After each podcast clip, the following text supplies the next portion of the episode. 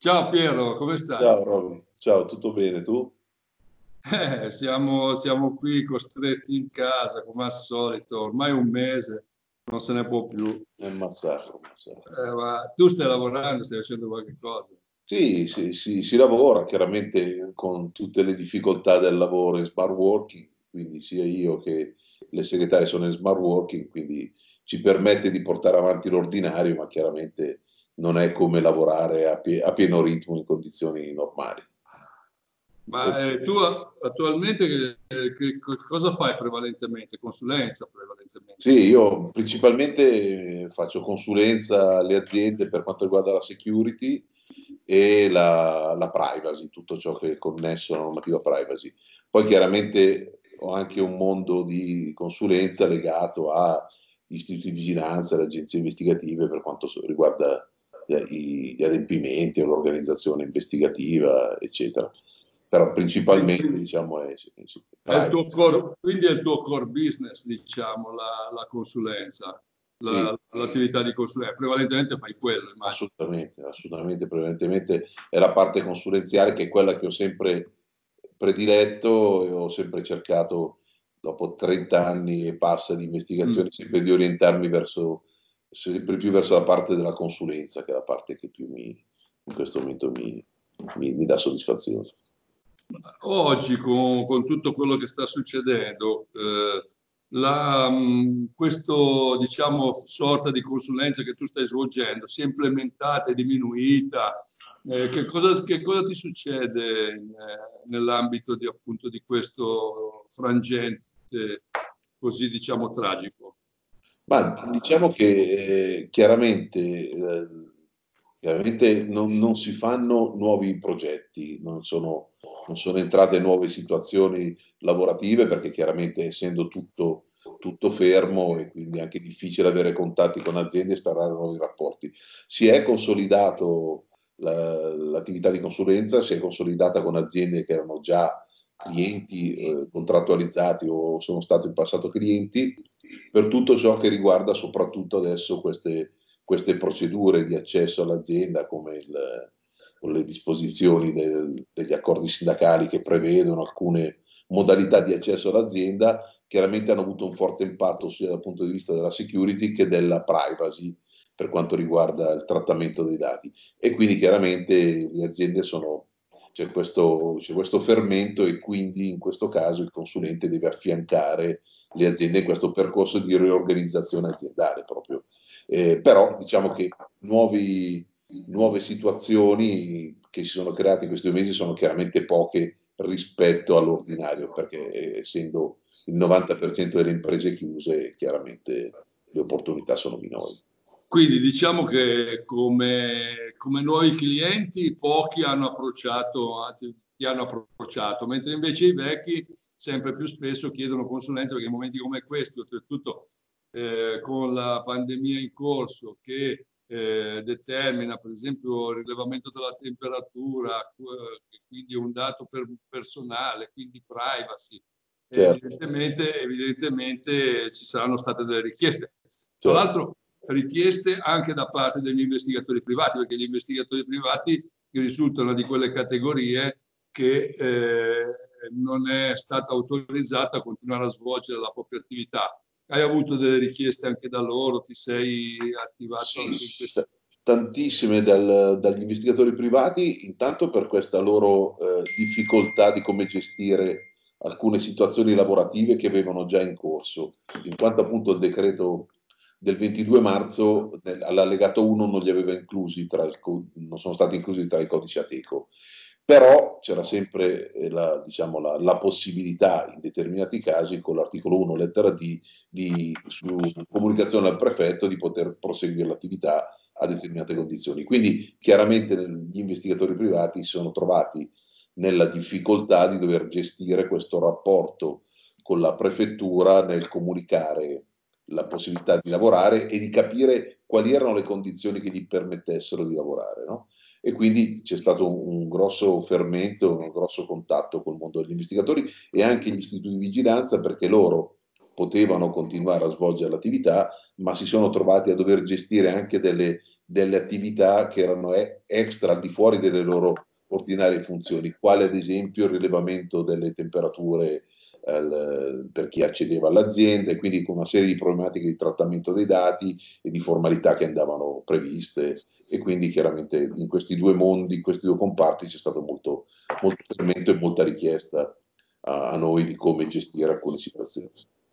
Eh, eh, per la verità, quello che hai appena detto lo abbiamo potuto anche verificare noi come studio legale, nel senso che eh, i nostri clienti ci hanno richiesto, eh, anche investigatori, ci hanno richiesto la possibilità, che tipo di possibilità avevano loro di continuare a svolgere l'attività, se era appunto ammissibile e eh, quali erano le modalità con la quale svolgerle. In questo certo. senso, effettivamente, il discorso della consulenza sui clienti che eh, uno ha già in portafoglio è estremamente importante in una situazione del genere, anche perché c'è stata un'evoluzione diciamo, normativa talmente repentina, talmente veloce, che eh, non ha dato la possibilità a nessuno, tra virgolette, di diventare un esperto in materia, di approfondire. Certo. Quindi anche colui che magari avrebbe voluto approfondire il discorso e eh, a, a studiarsi la normativa, non aveva il tempo perché il giorno dopo cambiava certo, certo. la, la, la direttiva. E quindi il fatto di avere un consulente al fianco, uno studio legale, un, un consulente come siete voi, eh, che gli possa dire attenzione perché in questa situazione ci si dovrà comportare così è stato eh, molto importante. In questo senso sicuramente non abbiamo avuto problemi con lo smart working, nel senso che la consulenza fortunatamente esatto, è un'attività che, che, si può fare da casa, no? Questo è quello che tu hai, immagino che tu abbia fatto. Certo. Ma voi siete, siete rimasti aperti a regime o avete utilizzato anche voi smart working e, e situazioni alternative? Noi all'origine, appena ancora prima che Conte, Presidente del Consiglio, si determinasse nella chiusura delle attività, noi abbiamo chiuso la nostra attività, un po' perché siamo tanti in studio, siamo dieci e quindi le, le probabilità di incontrarci anche proprio fisicamente uno con l'altro erano elevate. Quindi abbiamo deciso di svolgere attività smart working e eh, soprattutto di svolgere, creare gli atti, ci siamo portati a casa. Fortunatamente abbiamo un programmatore che ci ha dato la possibilità di eh, avere sul computer di casa il computer che abbiamo sulla scrivania, cioè attraverso una modalità tecnica che io non ti saprei eh, definire, eh, abbiamo la possibilità di eh, eh, lavorare da casa come se fossimo in studio. Sì, sì. Per questo abbiamo chiuso, adesso abbiamo ripreso, ma eh, abbiamo fatto un vademecum dove diciamo che cosa si può fare, le modalità con quale si sta all'interno e siamo divisi in due gruppi, cinque, la, cinque eh, alcuni giorni della settimana, gli altri cinque gli, gli giorni, eh, alterni, i giorni alterni. E, ehm, devo dire che eh, diciamo che come, eh, come, come, attività noi abbiamo continuato a lavorare quasi al 100%. L'unica cosa che non abbiamo sono le udienze che sono state rinviate d'ufficio. Certo, certo. Però la consulenza anche agli investigatori l'abbiamo, l'abbiamo sempre fornita e attraverso appunto eh, questo sistema di comunicazione. Senti, però, ma ti volevo dire, ma secondo te lo, lo sviluppo che eh, questa pandemia eh, darà alle attività lavorative come le nostre, che sono poi molto similari, quale sarà lo sviluppo dopo, dopo il coronavirus delle nostre attività? Ma io credo che ci saranno due, Sicuramente nel campo della consulenza in materia di sicurezza, sicuramente ci sarà una, un aumento dei fattori criminali, perché chiaramente questo, questa situazione sta creando ancora più diseguaglianza sociale, quindi tensioni sociali e quindi ci sarà un aumento della, de, del fenomeno criminale e quindi sempre più una maggior eh, necessità di, di, di sicurezza, sia a livello privato che a livello aziendale. Poi la normativa privacy sicuramente sarà ancora oggetto di grande fulcro di tutto, perché chiaramente più si implementano, soprattutto a livello tecnologico, sistemi di sicurezza, maggiore è l'impatto sul trattamento dei dati, perché si andrà sempre verso più sistemi di rilevamento intelligenti, con la possibilità di, di, di rilevamento di dato biometrico e quindi necessariamente benché dire, capisco che in questo momento l'ultimo pensiero giustamente degli italiani sia la privacy, però necessariamente il garante su questo dovrà, dovrà essere incisivo e quindi il supporto di un consulente in materia di privacy sarà importante e secondo me, e questo eh, poi lo chiedo io a te, io proprio in, in virtù di questo ragionamento di mancanza di sicurezza, di, di diciamo, contraddittori che verranno, di controversie, sicuramente io penso che anche per voi sarà un grande incremento perché il contenzioso e quindi il supporto legale di affrontare determinate cose secondo me sarà fondamentale. Poi dimmi tu se, è una mia sensazione giusta o meno. No, ma eh, sicuramente sì, però io eh, quando ti ho fatto quella domanda pensavo ad una cosa diversa, a cui io sono arrivato a, a ragionare eh, grazie al mio eh, computerista. Il mio computerista, dal primo giorno che è iniziata la, questo, diciamo, questa pandemia, non si è più mosso da casa. Ha detto no, no, io ho una paura tremenda e quindi ha detto io non mi muovo. Lui che cosa ha fatto? Ha trasformato il suo lavoro in smart working e probabilmente lo diventerà per tutto per tutto il resto della sua vita, perché lui abita a Cairo Montenotte, a 10-15 km di distanza da noi, per venire da noi l'intervento che eh, sarebbe stato valutato in mezz'ora comportava due ore di tempo, tre quarti d'ora a scendere, tre quarti d'ora a salire. Certo.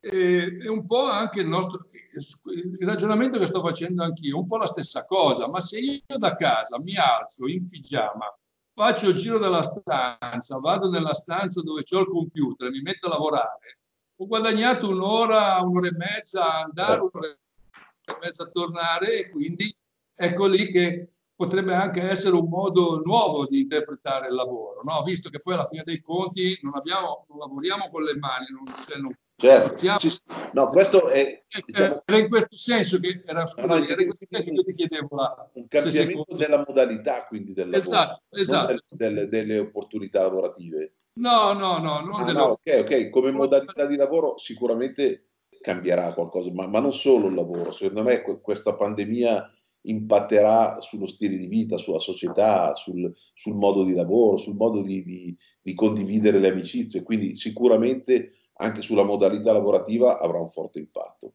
Lo smart working sarà molto, molto più utilizzato e si eviteranno una serie di, di, diciamo, di abitudini che c'era nel mondo lavoro eh, verranno sostituite sempre di più appunto da mezzi tecnologici. Questo poi innescherà anche un sistema di, di necessità di, di, cyber security, quindi di sicurezza informatica molto forte perché tutti, tutte le conversazioni verranno trasferite su supporti e, su, e messe in rete, quindi la necessità di tutela del dato eh, sarà ancora più forte a livello tecnologico, sicuramente cambierà il modo di lavorare, ma di tutti, questo io penso che sarà una svolta per tutti e quindi anche la consulenza fornita eh, a distanza, fornita in modalità senza contatto, sicuramente è, un, è un'opportunità anche, no? Da un lato, apparentemente può sembrare un disagio, però di fatto poi sarà un'opportunità. Sarà molto più fruibile per le aziende, sarà molto più gestibile per il consulente non dover recarsi ogni volta presso il cliente, ma poter gestire anche a distanza cliente. È sicuramente un'evoluzione che coinvolgerà, penso, tutti, non solo noi. Sì, anche perché tu hai clienti di tutta Italia, quindi tutti i giorni ti sento certo. dire prendo l'aereo, il treno, vado a Roma, il treno che per poco che ci impiega ci impiega tre ore, voglio dire devi andare a Roma. Cioè, voglio... Tu sei messo la... bene me perché io no. mi sento solo al tribunale di Palermo, eh. sono al tribunale di Trento, sono al tribunale di Roma, quindi sappiamo bene cosa vuol dire. È che purtroppo per noi c'è una grande polemica sul eh, processo eh, online, c'è una grande polemica, anzi diciamo che l'ordinamento forense, quello penalista, si sta un po' rivoltando contro la possibilità che si facciano dei processi in via telematica perché vogliono, un po' perché sono tradizionalisti, un po' perché sai quando tu fai l'interrogatorio di un soggetto certo. eh, diventa problematico quando sei dall'altra parte di uno schermo piuttosto che non certo. quando lo vedi hai la possibilità di replicare, via diciamo. Per cui, vabbè, ma detto questo, sicuramente nel tuo caso il risparmio è importante se si certo. riuscisse a fare un... Ma, eh, se, ma, un'altra cosa volevo dirti che mi fa un po' ridere, però... Eh, eh ma eh, secondo te l'investigatore privato in tutto questo contesto, che cosa, che cosa cambierà dal, dalla fine della pandemia in poi? per lui?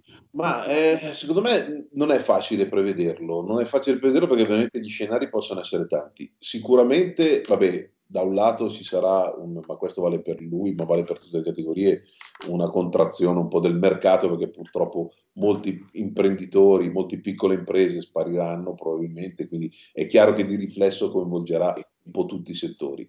Però sicuramente l'investigatore, proprio per quel discorso che facevamo prima di incremento di quelli che saranno i contenziosi, incremento di quello che sarà il bisogno di informazioni prima di instaurare rapporti di lavoro, e quelli che saranno anche diciamo, le, le situazioni di tensione che la società crea e quindi insicurezza anche a livello di criminalità ma anche a livello di, di situazioni familiari, sicuramente l'investigatore eh, lì troverà ancora un suo spazio. Poi bisognerà vedere quali saranno, quali investigatori saranno capaci, secondo me, di riorganizzarsi e ristrutturarsi, sia in una forma di, di modalità di lavoro che deve cambiare la mentalità proprio con questi strumenti di cui abbiamo parlato e, e anche proprio l'investigatore dovrà avere la capacità di cogliere quali sono le nuove opportunità che questa, che questa stazione le creerà, che sicuramente eh, chiuderà qualche, qualche, porta, però come sempre ne aprirà qualche altra. Quindi lì saranno, secondo me, si andrà più verso meno agenzie ma più strutturate piuttosto che tanti piccoli investigatori sul territorio. Quindi o gli investigatori avranno la capacità di capire che devono cominciare a creare delle strutture organizzate e quindi mettersi insieme, quindi creando delle forme di collaborazione in qualsiasi mo- modo possono essere svolte, ma la tendenza sarà più meno agenzie ma più strutturate piuttosto che tanti piccoli investigatori. Il piccolo piccolo investigatore farà fatica, secondo me, farà molta fatica. Eh, l'idea era quella di vedere l'investigatore in giro con la mascherina che si nasconde. Ah, sì, purtroppo è uno scotto da pagare. Dal punto di vista operativo, proprio chiaramente sarà anche lui assoggettato. Il vantaggio è che se lui fa un'attività di pedinamento in macchina, sarà intanto in macchina da solo. Se serviranno due investigatori, metteranno due o tre macchine, non staranno più in due in macchina. E poi il vantaggio barra svantaggio che in macchina la, la mascherina potrà anche, secondo me, sarà previsto così, potrà anche non metterla durante l'attività in macchina. Il vantaggio è che l'investigatore non ha, al di là di alcuni casi eccezionali, non ha bisogno del contatto diretto con la persona, quindi proprio per, per il suo tipo di attività non arriva a contatto con la persona, ad, ad, eccezione di alcune tipologie, non so, l'investigazione in ambito assicurativo, dove loro devono andare sul posto, devono contattare la persona, acquisire informazioni da loro e qui potrà esserci qualche problema perché ci sarà molta reticenza e molta paura da parte delle persone a ricevere in casa un, un, estraneo o avvicinarsi a uno che ti fa domande proprio per questa fobia ormai del coronavirus che rimarrà secondo me per un po' di tempo. Lì gli investigatori avranno, nell'ambito assicurativo ad esempio, avranno qualche problema sull'acquisire informazioni, trovare gente disposta a contattarli. Ma, eh, allora, io eh, sono abbastanza d'accordo con te che tante aziende chiuderanno un po' perché questa battaglia erano già tante quelle che traballavano, non certo. solo nell'ambito investigativo, ma a livello nazionale. E per cui dover essere chiusi per due mesi eh, o forse più eh, comporta un, la mancanza di acquisizione dei ricavi e di conseguenza eh, la possibilità di avere quel, quegli apporti economici che li manteneva in vita.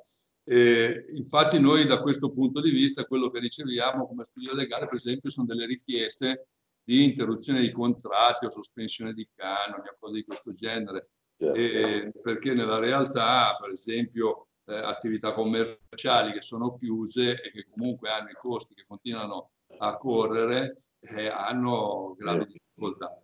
Eh, io, riferendoci anche agli investigatori privati, Io credo che, eh, dico un, rappresento un detto ligure che secondo me va bene per tutta l'Italia e che eh, sono, nella realtà sono le tempeste quelle che formano i marinai. Cioè io dico che quelli che usciranno fuori da questa pandemia e eh, si rinforze, sicuramente si rinforzeranno eh, coloro che non, la, non riusciranno a svolgere, a continuare l'attività, sono coloro che traballavano già precedentemente, che avevano già difficoltà a stare in certo. piedi e questa tempesta, tra virgolette, dà, dà colpo di grazia per, eh, per far sì che eh, non possano diciamo, continuare a svolgere l'attività così come la svolgevano prima.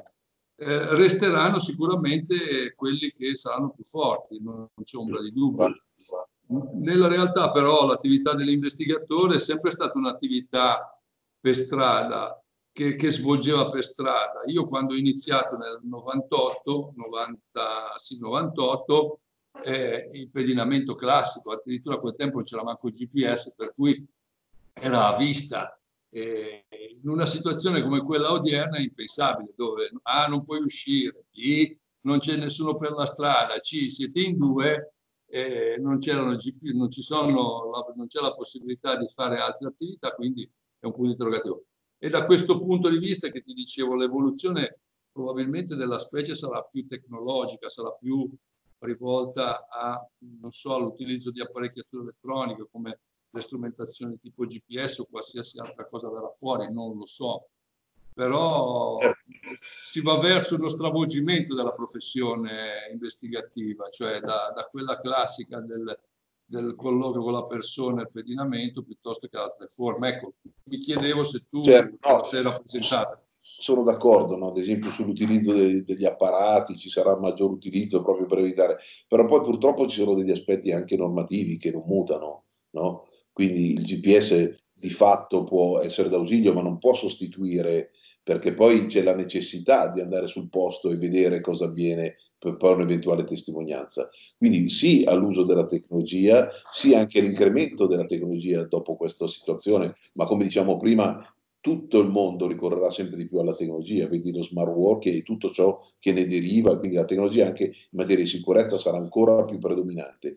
Nell'ambito dell'investigazione l'ausilio della tecnologia che già, già c'è sarà implementato, ma purtroppo non potrà sostituire l'impegno fisico dell'operatore, dell'investigatore, perché poi c'è un problema di valore testimoniale, no? c'è un problema di acquisizione delle prove che non te lo può dare certo un GPS, un geolocalizzatore che si è recato in una determinata via.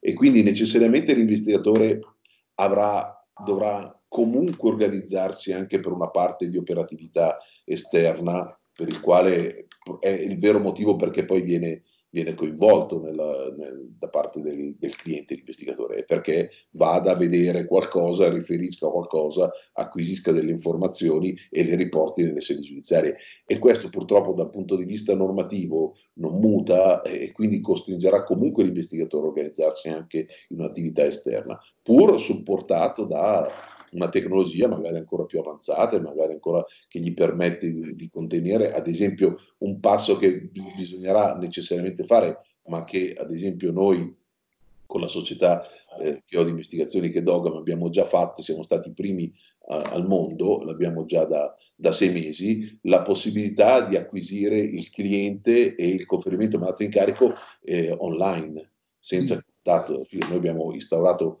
eh, messo in atto ormai da sei mesi una procedura che permette, certificata, no? che permette di eh, prendere il cliente, identificare il cliente tutto tramite webcam, no? senza avere il contatto. E quindi questo sicuramente è un passaggio che adesso andrà, eh, dov- dovrà adottare l'investigatore, mentre fino ad oggi ha un obbligo dato che ha un obbligo di, certific- di identificazione soggetto, dovrà poterlo fare anche con sistemi informatici, ma sistemi informatici che gli garantiscono l'identità della persona.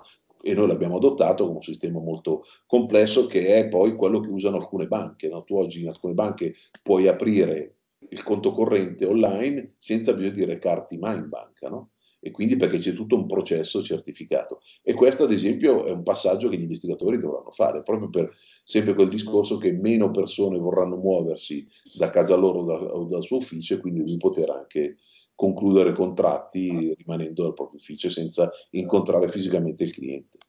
Eh beh, certo che un assurdo la legge lo contiene, nel senso che da una parte dà la possibilità all'investigatore di svolgere la sua attività su tutto il territorio nazionale, dall'altro vorrebbe che i clienti fisicamente si portassero all'interno dello studio dell'investigatore per conferirgli l'incarico. Quindi certo. nella realtà una, una, diciamo, un'assurdità giuridica c'è cioè, e con questo vostro sistema, con questo sistema che ha adottato eh, Dogma, voi avete superato il problema, cioè quindi se ho capito bene acquisite l'incarico con un'attrezzatura elettronica a distanza, quindi di rilevamento della presenza e via dicendo, che vi permette di acquisire l'incarico con le formalità previste dal testo unico di pubblica sicurezza. Assolutamente, anche perché è chiaro che il TUS non lo prevede perché il legislatore eh. del 1933 era difficile che prevedesse questo, no? Certo. Però, voglio dire, noi siamo pronti a dimostrare in qualsiasi momento che questo metodo di identificazione del soggetto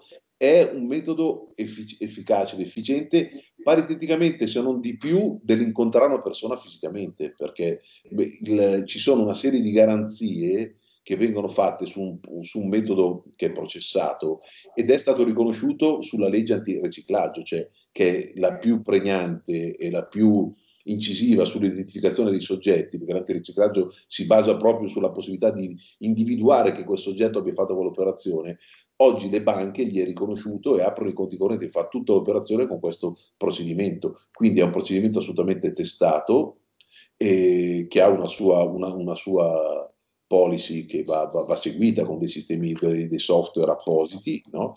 e che, voglio dire, siamo pronti in questo momento a dimostrare che è più efficace addirittura di incontrare fisicamente una persona, perché la persona ti dà un documento di identità del quale tu non hai la capacità di capire se quel documento è falso, vuol dire, non può darmi un documento di identità dove c'è la sua foto, ma i dati non corrispondono, non è che ci mettiamo a visionare eh, a guardare in controluce il documento. Invece con questo sistema ci sono più informazioni che si incrociano dove riducono ancora di più il rischio che la persona non sia quella. E ripeto, l'antiriciclaggio lo ha approvato, oggi le banche lo utilizzano e non vedo, e siccome la finalità è identificare il soggetto, non vedo perché questo metodo non debba essere praticamente riconosciuto dal TURPS nel, ma, ma, sta, ma, lo avete preso in cioè lo avete acquisito in commercio questo l'abbiamo, l'abbiamo, noi eh, allora per, per onestà Dimitri, il mio socio, che sulla parte tecnologica è molto avanti, è sempre molto un passo avanti a tutti,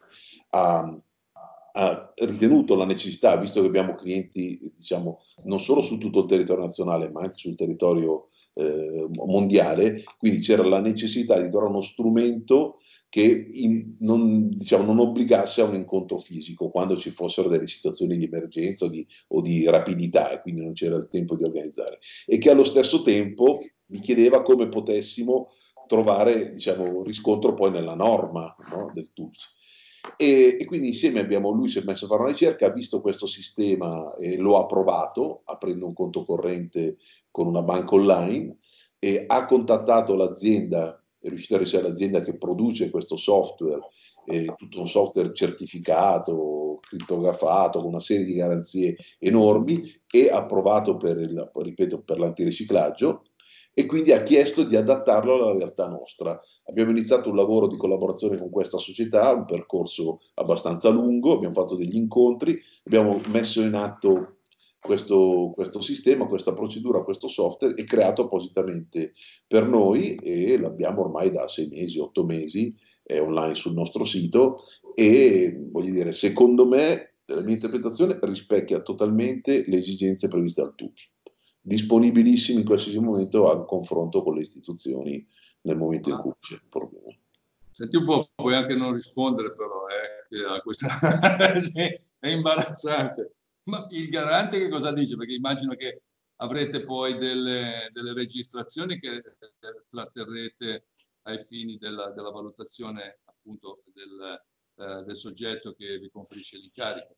Il garante eh, dice, dice, quello che ha detto sostanzialmente e che dice il GDPR sua, nei suoi principi generali di accountability, che è, il garante non preclude mai un trattamento, cioè non c'è l'impossibilità a un trattamento, il trattamento è sempre possibile se c'è il consenso dell'interessato. Il cliente, l'importante è che venga edotto di tutta la procedura e ha un'informativa che le viene passa- spiegato passaggio per passaggio il suo dato come viene trattato, conservato, la modalità e i, i metodi di protezione del suo dato. Tutto è, è crittografato, quindi non è, non è, in chiaro e quindi ci sono le garanzie di sicurezza, c'è il consenso dell'interessato c'è il, la conservazione di questo dato per i principi che la legge, per l'adempimento obbligo di legge, che sono i cinque anni del TULPS che prevede per il, la conservazione del registro, e quindi tutti i passaggi, quindi trasparenza, l'interessato viene informato,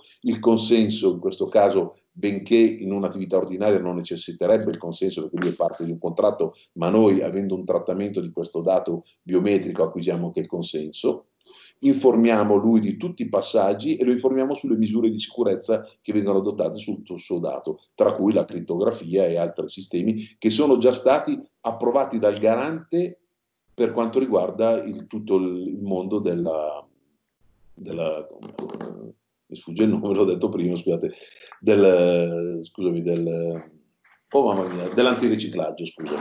No? Quindi già nell'antiriciclaggio è stato approvato e la metodologia è la stessa. Eh, l'ultima cosa, poi ti lascio andare che con tutto questo smart working che abbiamo da fare, sto a perdere tempo in interviste. Allora, dopo c'è una, una, chiacchiera, una cosa da chiedere. Senti, ma eh, noi abbiamo avuto come studio legale, noi ci occupiamo anche del contenzioso giudiziario, della privacy, abbiamo, parecchie, abbiamo sostenuto e sosteniamo parecchi processi.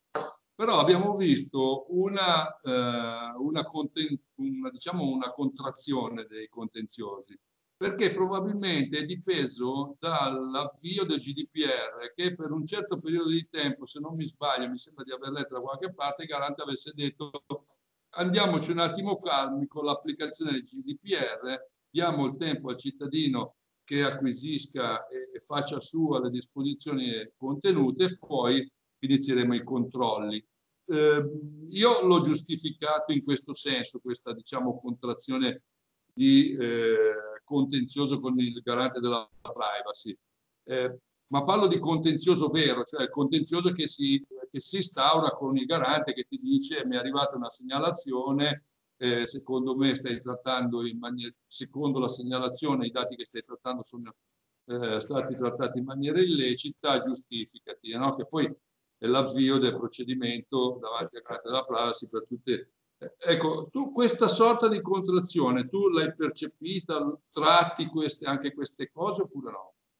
Sì, sì tratto, è, è vero, è come hai detto tu, cioè c'è stato da un lato, con l'entrata in vigore del GDPR, siamo il 25 ottobre 2018, c'è stato il garante ha dato un, un tempo per le aziende per poterlo, diciamo, eh, digerire questo GDPR, per poterlo realmente comprendere, per potersi organizzare, benché aveva già dato due anni prima, perché la legge è entrata in vigore nel 2016 con applicazione nel 2018, però di fatto, come avviene sempre, le aziende fino al giorno prima non hanno fatto assolutamente nulla. Quindi il garante, sì, accortosi di, di, di, insomma, di, una situazione e non volendo avere questa, questo ruolo così punitivo, ha dato un lasso di tempo alle aziende prima di iniziare attività ispettive. Chiaramente questo non sospendeva la possibilità che se qualcuno avesse fatto un esposto al garante, il garante a questo punto doveva avviare necessariamente il procedimento. Attività ispettive venivano sospese quelle molto proprie, cioè di iniziativa del garante per dare il tempo di, di, di adeguarsi. Chiaramente c'è stato un, un, una secondo me anche nella parte degli, degli esposti al garante c'è stata una, una contrazione, ma anche per, per, la stessa difficoltà di comprendere, cioè nel senso anche gli interessati, anche coloro che potevano essere eh, oggetto secondo loro di qualcosa che non era andato svolto correttamente da parte del titolare del trattamento, ma era talmente inizialmente complicata la normativa, era talmente difficile capire quali fossero i, diciamo, i diritti, gli spazi di uno, che questo ha portato un rallentamento del ricorso al garante rispetto alla vecchia 196. Poi oltretutto non parliamo successivamente, chiaramente adesso negli ultimi tre mesi col discorso pandemia, chiaramente tutte le attività amministrative e procedurali, come tu, come tu sai bene, sono sospese e chiaramente sono lo stesso garante quando nel, in un primo approccio ha espresso un parere non favorevole sulla possibilità che le aziende rivelassero autonomamente la temperatura dei soggetti, eccetera. Quindi poi lui stesso ha dovuto un attimino eh, così fare un passo indietro, comunque allentare quello che erano i principi che, eh, diciamo, di applicazione, corretta applicazione della norma, perché chiaramente c'era un, un principio di necessità prioritario di rango superiore che era quello della salute. E oltretutto, secondo me, finito questo periodo di, di, di crisi, periodo particolare, il garante interverrà, interverrà per ristabilire quei principi che in questo momento sono stati un po' diciamo, superati o forzati per permettere di risolvere un problema prioritario che era quello della salute della collettività. Però sicuramente c'è stato rispetto a quelle che erano le, le, le, prerogative, un rallentamento di ricorso al contenzioso col garante. Secondo me sicuramente, ma anche perché non, non tutti hanno ben capito il meccanismo del, del, GDPR quindi non tutti si sentivano neanche eh, certi di essere una condizione di, di, diciamo, di, di persona offesa, chiamiamola così per semplicità. E quindi è un momento di, di stasi. Secondo me, dopo questo, questa situazione, passato un periodo, ci sarà un ritorno del garante, un ritorno alle regole e tanti si sentiranno eh, menomati di qualche diritto e quindi faranno ricorsi e, e ricominceranno i contenziosi, secondo me. Va bene, cosa facciamo? Ci mettiamo a lavorare adesso? Eh, sarebbe anche il caso. No, volevo chieder, chiederti invece da, l'avvocato una grande cosa. Per quanto riguarda poi il, la sospensione dei procedimenti amministrativi, ne approfitto, no? Che è stata data ai procedimenti amministrativi, quindi alle scadenze delle licenze, tutto questo. C'è, si parla, o tu sai se c'è una proroga oltre al termine che avevano già dato, o c'è l'intenzione di prorogarlo ulteriormente? No, allora per i procedimenti amministrativi, quindi le sanzioni e gli stessi procedimenti la disposizione di legge che si applica per il garante sono sostanzialmente gli stessi per i procedimenti amministrativi, perché lui è la pubblica amministrazione, eh, sono stati determinati la sospensione di tutte le attività diciamo, amministrative fino al 15 del mese prossimo. Mentre per l'attività giudiziaria la sospensione fino all'11, quindi sospensione dei processi, per i procedimenti amministrativi invece se non mi sbaglio, adesso te lo dico comunque, sì, è il 15 di, eh, di maggio. Da lì riprenderanno, per cui eh, se uno aveva 30 giorni di tempo andranno sommati ai 30 giorni anche i termini della sospensione. Per il processo invece amministrativo, che invece è quello che si instaura, come tu ben sai, davanti al TAR, Consiglio di Stato e via dicendo, l'ultimo, eh, l'ultimo decreto ha disposto la sospensione dei termini solo per eh, l'instaurazione dei nuovi ricorsi, eh, per cui la notifica del nuovo ricorso, il termine per la notifica del nuovo ricorso è sospesa, mentre tutti gli altri termini sono rimasti invariati. Se io il ricorso l'avevo già presentato e ce n'ho uno di un investigatore che ho presentato 15 giorni fa, il termine dei 30 giorni per il deposito eh, del, del, ricorso al TAR non è sospeso. Quindi l'unica sospensione nel processo è per i nuovi ricorsi per l'avvio di nuovi ricorsi. In più la cosa, diciamo, più, eh, un po' più fastidiosa è che, se era questa la domanda, è che al TAR ancora oggi e fino a giugno, il giorno preciso mi sembra 3 o 4 di giugno, non si potranno discutere le cause, si dovranno farle, per, si dovrà fare la discussione attraverso uno scambio di memorie, ma il, il collegio giudicherà eh, tra virgolette inaudita altra parte, cioè senza la presenza dell'Avvocatura dello Stato, dei difensori. E questo a me, detto francamente, danneggia un po' perché io ho sempre messo un po' di veemenza e di sentimento nelle, nelle cause, quindi eh, il fatto di presentarmi eh, qualche volta eh, qualche giudice al quale mi ero riferito dicendogli che mi dispiaceva il modo in cui mi accaloravo e qualche, di qualche mi ha, mi ha, risposto ma no ma questo le fa onore no? Beh, dire che Però, la, l'idea di trasferire con le parole quello che certo. metti sulla scarta è sempre molto diverso per cui eh, credo, spero di aver eh, risposto alla tua sì, domanda ass- assolutamente cioè. e un, invece un, un, secondo te quando riprenderà l'attività giudiziaria processuale, no? Sì. Quindi probabilmente slitterà, te, ti spiego, questo è di interesse personale perché io il 2 o il 3 giugno sono consulente a un processo per una grossa indagine che ho fatto tanti anni fa al Tribunale di Latina, no? Sì. Quindi il 2 o il 3 giugno, non mi ricordo, tutto, tutti questi processi, quando si riaprirà, verranno sicuramente slittati, cioè non, non rispetteranno... Allora, sì, eh, già adesso, adesso, arrivano in automatico con una notifica via PEC eh, il rinvio dell'udienza, cioè il giudice sia penale che civile ti dice has visto la, il decreto di sospensione, visto, visto, l'udienza che avresti dovuto tenere oggi si tiene a settembre. Per cui dopo l'11, nel momento in cui si riapriranno i tribunali, eh, al di là del fatto che alcuni tribunali attueranno politiche diverse eh, rispetto ad altri, per esempio certo. Milano, Bergamo, piuttosto avranno delle restrizioni, comporterà magari che la Guardia Giurata faccia entrare meno persone e via dicendo. Ma al di là di questo, ehm, le udienze si, si ritratteranno né più né meno di come si facevano fino a poco tempo fa. L'unica cosa è che vengono rinviate automaticamente a una data successiva. Io le, le notifiche le ho ricevute tutto il giorno dopo, cioè oggi ho l'udienza, domani mi arriva la notifica con rinvio. E normalmente sono rinviati di 4-5 mesi, al massimo 6, non di più. Per cui, tra l'altro, lì nel penale la sospensione, c'è la sospensione della prescrizione, per cui pur essendo in termini di eh, un fatto eccezionale come appunto la pandemia, eh, la, diciamo, lo spostamento de, durante il periodo eh, del decreto e quindi da eh, marzo fino a maggio, quei termini non vengono conteggiati ai fini della prescrizione del reato. Questo, eh, ahimè, sì. Comunque, ho risposto, forse.